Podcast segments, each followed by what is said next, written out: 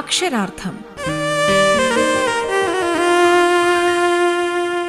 വയലാർ ആണ് മലയാള ഗാന സാഹിത്യത്തെ ലോകഗാന സാഹിത്യത്തിൽ ഭാരതീയ ഗാന സാഹിത്യത്തിൽ അദ്വിതീയമായ ഒരിടമുള്ള ഭാഷാ സാഹിത്യമാക്കി മാറ്റിയത്.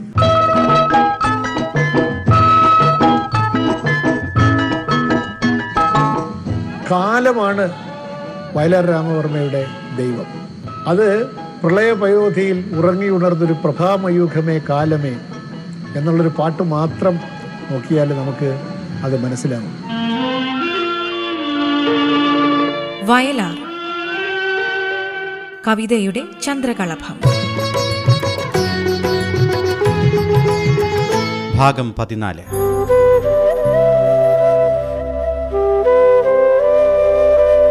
വയലാർ രാമവർമ്മയെ ഏറെ ചിന്തിപ്പിച്ച രണ്ട് കാര്യങ്ങളായിരുന്നു മതവും ശാസ്ത്രവും. ധാർമ്മികതയിൽ അധിഷ്ഠിതമായ ഒരു സമൂഹ സൃഷ്ടിയാണ് മതം ലക്ഷ്യമിടുന്നത്. സദാചാരനിഷ്ഠങ്ങളായ ജീവിതക്രമങ്ങളും സാമൂഹിക സങ്കല്പങ്ങളും ധർമ്മ സംരക്ഷണാർത്ഥം കൽപ്പിക്കപ്പെട്ടിട്ടുണ്ട്. കൽപ്പിത മൂല്യങ്ങളെയും വിശ്വാസ പ്രമാണങ്ങളെയും ചോദ്യം ചെയ്യാൻ മതവിശ്വാസികൾക്ക് അവകാശമില്ല. മതാനുശാസനങ്ങൾ ശിരസാവഹിച്ചുകൊണ്ട് അവർ ജീവിച്ചുകൂടണം ധാർമ്മികത ദേശകാലാനുസൃതമായി മാറിക്കൊണ്ടിരിക്കുന്നതാണ്. ധർമ്മമൂല്യങ്ങളാവട്ടെ ആപേക്ഷികവും. സാമൂഹ്യ ശാസ്ത്രങ്ങളുടെ എല്ലാം നില ഇതുതന്നെയാണ് എന്നാൽ ഭൗതിക ശാസ്ത്രം അങ്ങനെയല്ല. ദേശകാലങ്ങൾക്കനുസരിച്ച് ശാസ്ത്രസത്യങ്ങൾ മാറുന്നില്ല. ഈയൊരു തിരിച്ചറിവാണ് യഥാർത്ഥ ജ്ഞാനത്തിലേക്ക് മനുഷ്യനെ നയിക്കുന്നത്. ഇത് തന്നെയാണ് വയലാർ കവിതകളുടെ കാതലായ വശവും. കർദിനാൾ വരുന്നുണ്ട്. ഇപ്പോഴും എപ്പോഴും സ്തുതിയായിരിക്കട്ടെ. ഫാദർ ക്ലാവിയ അകത്തു തന്നെ ഇരിപ്പാണോ? പുറത്തേക്ക് വന്നിട്ടില്ല അതുകൊണ്ട് അകത്തു തന്നെ ഇരിപ്പാണ്. ഈ നിസാര പ്രശ്നവും പരിഹരിക്കാൻ ഇത്രയൊക്കെ സമയമെടുക്കുകയോ? ഗലീലി എന്ന വിദ്വാൻ മാനവരാശിയെ പ്രപഞ്ചത്തിന്റെ കേന്ദ്രസ്ഥാനത്ത് നിന്ന് നിഷ്കാസനം ചെയ്ത് ഏതോ ഒരറ്റത്തേക്ക് നീക്കിയിരിക്കുകയാണെന്ന് കേട്ടല്ലോ. അങ്ങനെയാണെങ്കിൽ അയാൾ മനുഷ്യവംശത്തിന്റെ ശത്രുവാണ്. അയാളെ ആ രീതിയിൽ തന്നെ കൈകാര്യം ചെയ്യേണ്ടി വരും. സൃഷ്ടിയുടെ പരമകാഷ്ടയാണ് മനുഷ്യനെന്ന കാര്യം കൊച്ചു കുഞ്ഞുങ്ങൾക്ക് പോലും അറിയാം. അവിടുത്തെ സൃഷ്ടികളിൽ ഏറ്റവും ഉത്തമമായ അത്യുദാത്തമായ സൃഷ്ടിയെ ദൂരസ്ഥവും അനാഥമായ അലഞ്ഞുകൊണ്ടിരിക്കുന്നതുമായ ഏതോ ഒരു നക്ഷത്രത്തിലേക്ക് സ്ഥാപിക്കുവാൻ അവിടുത്തേക്ക് എങ്ങനെ കഴിയും? അത്തരം ഒരിടത്തേക്ക് സ്വന്തം പുത്രനെ അയക്കാൻ അവിടുന്ന് മുതിരുമോ? ദൈവത്തിന്റെ സൃഷ്ടികളിൽ ആർക്കെങ്കിലും ഇത്തരം ഒരു വിശ്വാസത്തിന് അടിപ്പെടാൻ കഴിയുമോ? തിരുമേനി ആ മാന്യൻ ഇവിടെ സന്നിഹിതനായിട്ടുണ്ട്. ഇവിടെ അപ്പോ നിങ്ങളാണ് ആ വിദ്വാനല്ലേ എനിക്ക് കണ്ണ് ശരിക്കും കാണാൻ വയ്യ. കണ്ടടത്തോളം വെച്ച് പറഞ്ഞാൽ നിങ്ങളും ഞങ്ങൾ ജീവനോടെ ചുട്ടരിച്ച ആ ഭ്രാന്തനും തമ്മിൽ അസാധാരണമായൊരു സാമ്യമുണ്ട്. എന്തായിരുന്നു അയാളുടെ പേര്? ശോഭിക്കരുത് തിരുമേനി. എന്തായിരുന്നു അയാളുടെ പേര്? പ്രത്യേകം പറഞ്ഞതല്ലേ? എന്റെ കണ്ടെത്തലുകൾ ശാസ്ത്രീയ നിരീക്ഷണങ്ങളുടെ ഫലമാണ്. അത് വിശ്വാസങ്ങൾക്കോ ദൈവത്തിനോ എതിരല്ല. എവിടെയോ കിടന്നുറങ്ങുന്ന ഏതോ ഒരൽപ്പജീവിയായ നക്ഷത്രത്തിൽ കഴിയുന്ന വെറും ഒരു ജീവിയല്ല ഞാൻ. ദൃഢമായ ഭൂമിയിൽ ഉറച്ച കാൽവെപ്പുകളോടെ സഞ്ചരിക്കുന്നവനാണ് ഞാൻ. ഭൂമി നിശ്ചലമാണ്. അത് ഈ പ്രപഞ്ചത്തിന്റെ കേന്ദ്രമാണ്. ഞാൻ പ്രപഞ്ചത്തിന്റെ കേന്ദ്രത്തിൽ നിലകൊള്ളുന്നു. സൃഷ്ടാവിന്റെ ദൃഷ്ടികൾ എന്നിൽ എന്നിൽ മാത്രം തറച്ചു നിൽക്കുന്നു. എനിക്ക് ചുറ്റും എട്ട് സ്ഫടിക ഗോളങ്ങളിൽ ഉറപ്പിച്ചിട്ടുള്ള സ്ഥിര നക്ഷത്രങ്ങളും എന്റെ പരിസരങ്ങളിൽ വെളിച്ചം ചൊരിയാൻ സൂര്യബിംബവും ഉണ്ട് സൂര്യൻ എന്നിലും വെളിച്ചം ചൊരിയുന്നു. സൃഷ്ടാവിന് എന്നെ കാണുവാൻ അങ്ങനെ എല്ലാം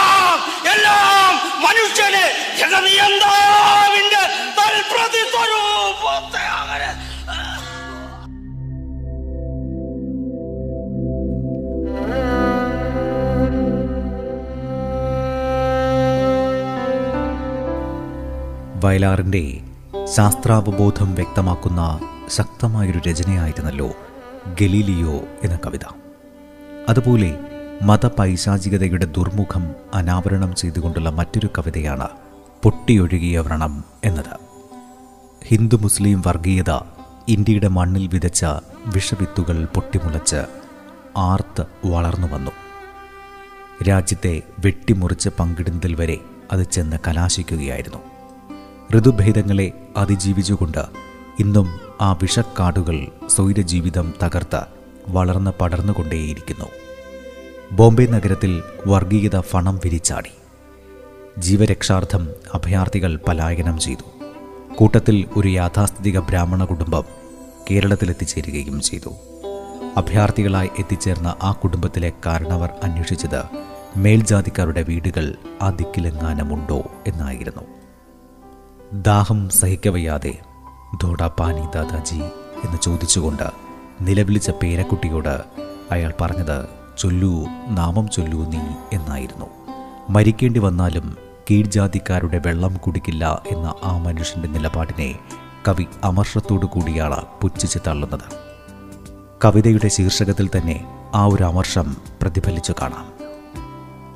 മതങ്ങൾക്കതീതമായി മനുഷ്യൻ മറ്റാരുമേ മധുരമന്ത്രാക്ഷരം ചൊല്ലിയില്ലെന്നേ വരെ. എന്നിങ്ങനെ ശ്രീനാരായണ ഗുരുവിനെ സ്മരിച്ചുകൊണ്ടാണ് വയലാർ എഴുതുന്നത്. മനുഷ്യൻ മതാധീനനായി ചുരുങ്ങുകയല്ല മറിച്ച് മതാതീതനായി ഉയരുകയാണ് വേണ്ടതെന്ന അഭിപ്രായക്കാരനായിരുന്നു വയലാർ രാമവർമ്മ. ഉയരങ്ങളിൽ ഒരു സ്വർഗമുണ്ടെന്നും ആ ഒരു സ്വർഗം പുണ്യവാന്മാർക്ക് മരണാനന്തരം ലഭിക്കുന്ന ലോകമാണെന്നും മതങ്ങൾ വിളംബരം ചെയ്യുന്നു. എന്നാൽ മരണാനന്തരമുള്ള സ്വർഗത്തെ വയലാർ അംഗീകരിക്കുന്നില്ല. വയലാറിന്റെ പൊട്ടിയൊഴുകിയ വ്രണം എന്ന കവിതയിൽ നിന്ന് കുറച്ച് ഭാഗം കേൾക്കാം. കവി മനു കൈരളെ ചൊല്ലുന്നു. മാറാപ്പുകളും തോളിൽ തൂക്കി കീറിയ നാറിയ തുണികളുമായി അതുവഴി വന്നു കടന്നു നാലഞ്ചഭയാർത്ഥികളുടെ കോലങ്ങൾ. ചെഞ്ചിട കെട്ടിയ മുടികൾ വെള്ളിപ്പുഞ്ചിരി വറ്റിയ വദനങ്ങൾ കരളിൽ നീറിപ്പടരും ശോക സ്മരണകൾ തീയുലയൂതുമ്പോൾ. പൂണൂലുള്ളവർ മേൽജാതിക്കാർ കാണുകയില്ല നഗരത്തിൽ നാഴിക്കഞ്ഞി കുടിച്ചിട്ടിപ്പോൾ നാളുകൾ നാലഞ്ചായി ഞങ്ങൾ ചൊല്ലി വൃദ്ധൻ കീഴ്ജാതികളുടെ വെള്ളം ഞങ്ങൾ കുടിക്കില്ല. ഓടി അണഞ്ഞൊരു പൈതൽ വിതുമ്പി ദോടാ പാനി ദാദാജി ചൊല്ലി മൂപ്പില കുഞ്ഞിനൊടേവം ചൊല്ലൂ നാമം ചൊല്ലൂ നീ. ഞങ്ങൾ പറഞ്ഞു ഗതികെട്ടാലും നിങ്ങളുടെ പൂണൂൽ കളയല്ലേ? കരളിനു ചുറ്റും തലമുറ കെട്ടിയ ചരടിൻ കൊച്ചുകുടുക്കുകളിൽ വിങ്ങിത്തേങ്ങിപ്പിടയുകയല്ലേ നിങ്ങളുടെ ആത്മാവനുവേലം വയറു വിശന്നാൽ നാമം ചൊല്ലും. വലിയ പൂപ്പനുമാക്കുഞ്ഞും മെല്ലെ നടന്നു. മേൽജാതികളുടെ ഇല്ലങ്ങളിലെ പടി നോക്കി. ഞങ്ങൾ ചിരിച്ചു. നൂറ്റാണ്ടുകളുടെ വിങ്ങി വിതുമ്പും പുണ്ണുകളെ. ഒറ്റ പിടിച്ചു ജലം വന്നിഴുകും. പൊറ്റുകൾ നിങ്ങളുടെ സംസ്കാരം. ഒറ്റ പിടിച്ചു ചലം വന്നിഴുകും കുറ്റുകൾ നിങ്ങളുടെ സംസ്കാരം.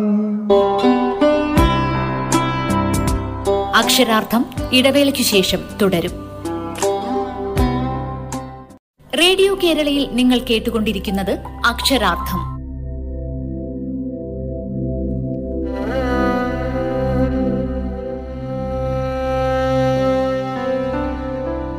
കവി മനസ്സിൽ ചിന്തന വിചിന്തനങ്ങൾക്ക് വിത്തുപാകിക്കൊണ്ട് ഉയരങ്ങളിലെ ലോകങ്ങളിലൂടെ ഒരിക്കൽ വയലാർ ഒരു സ്വപ്ന തീർത്ഥാടനം നടത്തുകയുണ്ടായി. അതിന്റെ വെളിച്ചത്തിൽ വിരചിതമായ ഉജ്ജ്വലമായ ഒരു രചനയാണ് തീർത്ഥാടനം. സ്വപ്നരഥത്തിലേറിക്കൊണ്ട് ആകാശഗംഗയിലൂടെ നടത്തിയ ഈയൊരു യാത്ര കവിക്ക് ഒരുപാട് അനുഭവങ്ങളാണ് നേടിക്കൊടുത്തത്. ചെറു ചെറു കുമിളകൾ പോലെ സൂര്യചന്ദ്രന്മാരെയും ശുക്രൻ ചൊവ്വ വ്യാഴം തുടങ്ങിയ ഗ്രഹങ്ങളെയും കവി കാണുകയുണ്ടായി. ശാരദേന്ദു നെറുകയിൽ കസ്തൂരി പുരട്ടിക്കൊടുത്തു ശുക്രൻ മംഗല്യരത്നം നൽകി ആദരിച്ചു. ചൊവ്വ നിവർത്തിപ്പിടിച്ച പട്ട് കുടക്കീഴിൽ ചേർത്ത് നിർത്തി. വ്യാഴം ദയാവായ്പോടുകൂടി സ്വാഗതം ചെയ്തു. പങ്കുപാതനായ ശനി പിന്നിൽ നിന്നുകൊണ്ട് തൊഴിച്ചു വീഴ്ത്താൻ ശ്രമിച്ചു. വിഷലിപ്തമായ നാവു നീട്ടി സൂര്യനെ വിഴുങ്ങാനായി അടുത്ത രാഹുവിനെ കണ്ട് ഭയന്ന കവി കാൽവഴുതി വീണുപോയി. ആ ഒരു വീഴ്ച ഭൂമിയിലേക്കുള്ളതായിരുന്നു. ആശ്വാസ നിശ്വാസം ഉതിർത്തുകൊണ്ട് അദ്ദേഹം കിടക്കയിലേക്ക് അമരുകയും ചെയ്തു. വയലാറിന്റെ തീർത്ഥാടനം എന്ന കവിതയിൽ നിന്ന് ഏതാനും ഭാഗങ്ങൾ കേൾക്കാം. ഷെബിൻ ഊന്നുകൽ ചൊല്ലുന്നു.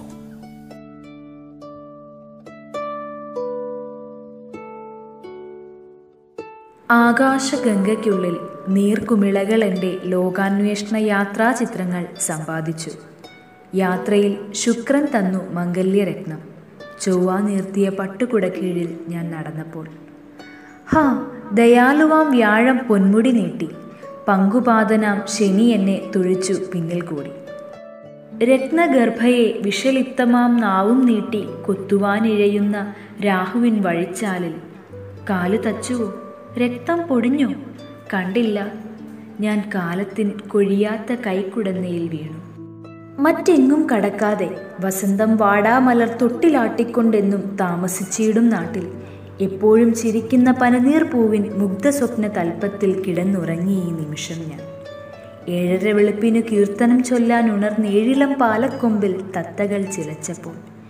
ഇത്തിരി പൂവിലുള്ളിൽ കിളിർ തിതളിട്ടു നിന്നല്ലോ ദേഹം മുഴുവൻ രോമാഞ്ചങ്ങൾ. പനിനീർ കുളങ്ങരെ കുളിച്ചു തോർത്തിക്കയറി പകൽ നൽകിയ മഞ്ഞമുണ്ടൊടുത്തൊരുങ്ങുമ്പോൾ മനസ്സിൽ മോഹം കേട്ടു. പറുദീസയിലേക്ക് മടങ്ങിച്ചെല്ലാനുള്ള മന്ത്രം ഞാൻ മറന്നോട്ടെ.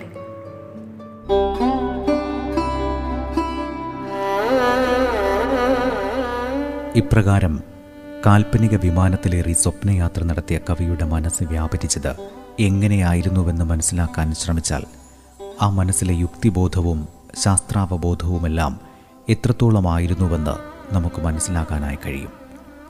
ശാസ്ത്ര സാങ്കേതിക വിദ്യകളുടെ സഹായത്തോടു കൂടിയുള്ള വാനനിരീക്ഷണങ്ങൾ വേണ്ടത്ര വികാസം പ്രാപിച്ചിട്ടില്ലാതിരുന്ന ഒരു കാലഘട്ടത്തിൽ ജീവിച്ചിരുന്ന കവിയായിരുന്നുവെങ്കിലും ചൊവ്വയിലെയും വ്യാഴത്തിലെയുമൊക്കെ ആവാസ സാധ്യതകൾ വയലാറിന്റെ മനസ്സിൽ ഓളങ്ങൾ സൃഷ്ടിച്ചിരുന്നു. ചന്ദ്രനിലെ ജലസാന്നിധ്യം കവി തിരിച്ചറിഞ്ഞിരുന്നു. ശുക്രനിലെ രത്നനിക്ഷേപങ്ങളിലേക്കും ആ മനസ്സ് ചെന്നെത്തിയിരിക്കുന്നു. ഉയരങ്ങളിലുള്ള യഥാർത്ഥ ലോകം ആകാശഗംഗയും അതിനുള്ളിലെ അനന്തകോടി ജ്യോതിർഗോളങ്ങളുമാണ്. സാങ്കല്പിക സ്വർഗം അവിടെയെങ്ങും തന്നെ കണ്ടെത്താനാവില്ല. പിന്നെന്തിനു വേണ്ടിയാണ് ഈ പാഴ്ശ്രമങ്ങൾ ഇതായിരുന്നു സ്വർഗത്തെപ്പറ്റിയുള്ള വയലാറിന്റെ നിലപാട്.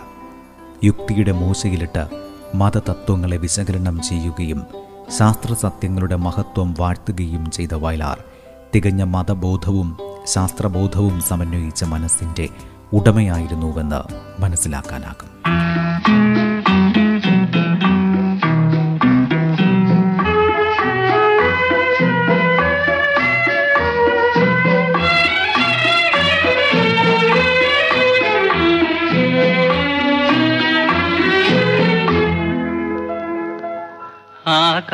ആകാശഗംഗയുടെ കരയിൽ അശോകവനിയിൽ ആരെ ആരെ തേടി വരുന്നു? വസന്ത പൗർണമി ആകാശഗംഗയുടെ കരയിൽ അശോകവനിയിൽ ആരെ ആരെ തേടി വരുന്നു? വസന്ത പൗർണമിനി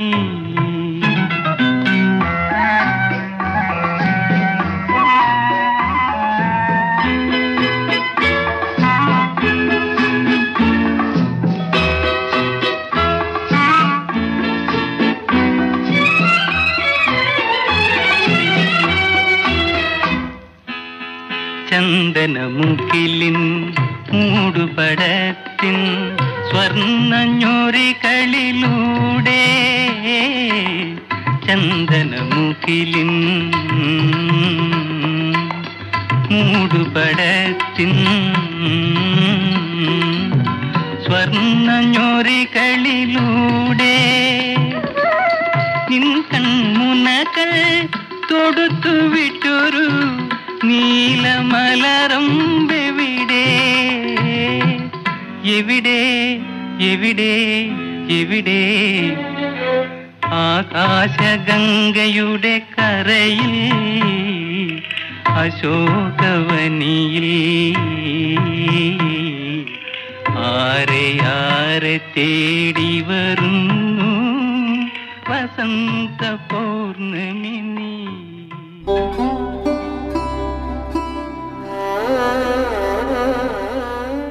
മലയാളത്തിന്റെ കാവ്യസൂര്യനായി നിന്നുകൊണ്ട് പ്രഭ വിടർത്തിയ വയലാർ മാനവജീവിത മൂല്യങ്ങൾക്ക് വലിയ വിലയാണ് കൽപ്പിച്ചിരുന്നത്. സത്യത്തിന്റെ നേരെ ഒരിക്കലും അദ്ദേഹം ഉദാസീനനായി മുഖം തിരിച്ചില്ല. സിനിമാ ഗാനങ്ങളിലും മനുഷ്യന്റെ വിചാര വികാരങ്ങളും ഹൃദയതാളങ്ങളും അത്യന്തം ഹൃദ്യമായി കാവ്യാത്മകതയോടെയാണ് നിലകൊണ്ടിരുന്നത്. കവിതയെയും സിനിമാ പാട്ടിനെയും ഒരമ്മ പെറ്റ മക്കളെപ്പോലെ രസഭാവധ്വനികളോടെ ലാളിച്ചു വളർത്തി മുന്നോട്ട് കൊണ്ടുപോകാൻ വയലാറിന് കഴിഞ്ഞിരുന്നു. കവിതകളിലൂടെ തനിക്ക് പറയാനുള്ളത് വിപ്ലവമായാലും മാനവജീവിതമായാലും തികഞ്ഞ ദിശാബോധത്തോടും ഉൾക്കാഴ്ചയോടും കൂടി പറയുകയും വിമർശിക്കേണ്ടതിനെ ശക്തിയുക്തമായി വിമർശിക്കുകയും അദ്ദേഹം ചെയ്തിരുന്നു. വയലാറിന്റെ തീജ്വാലകൾ എന്ന കവിതയിൽ നിന്ന് ഏതാനും ഭാഗങ്ങൾ കേൾക്കാം. ഇന്നലെ ജനിപ്പിച്ച കാലം ആ കുന്നിലേറി പ്രസവ നോവേൽക്കവേ. ഇന്നലയെ ജനിപ്പിച്ച കാലം ആ കുന്നിലേറി പ്രസവ നോവേൽക്കവേ. കൂരിരുട്ടൊന്നു ഗർജിച്ചു നമ്മൾ തൻ കൂറിരക്കാതെ കൂത്താടുവോനെവൻ. ഒന്നു പൊട്ടിച്ചിരിച്ചു പോയി വാനിലെ പൊന്നു താരകൾ. ഈ കഥ കേൾക്കവേ. അങ്ങകലെ പ്രതിഷേധയോഗമാണന്തരീക്ഷത്തിൽ. ഉദഗ്രമീമർദ്ദനം. അങ്ങകലെ പ്രതിഷേധയോഗമാണന്തരീക്ഷത്തിൽ. ഉദഗ്രമീമർദ്ദനം.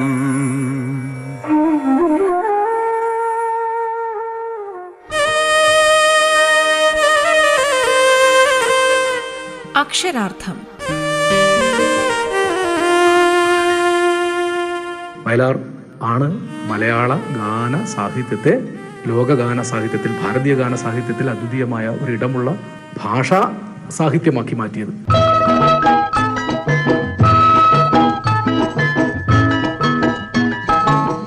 കാലമാണ് വയലാർ രാമവർമ്മയുടെ ദൈവം. അത് പ്രളയപയോധിയിൽ ഉറങ്ങി ഉണർന്നൊരു പ്രഭാമയൂഖമേ കാലമേ എന്നുള്ളൊരു പാട്ട് മാത്രം നോക്കിയാൽ നമുക്ക് അത് മനസ്സിലാകും വയലാർ. കവിതയുടെ ചന്ദ്രകളഭം രചന പി എൽ വിജയകുമാർ. സർഗാത്മക ശബ്ദം ഹിഷാം അബ്ദുൽ സലാം ഗായത്രി. ആഖ്യാനം ഉണ്ണി പ്രശാന്ത്.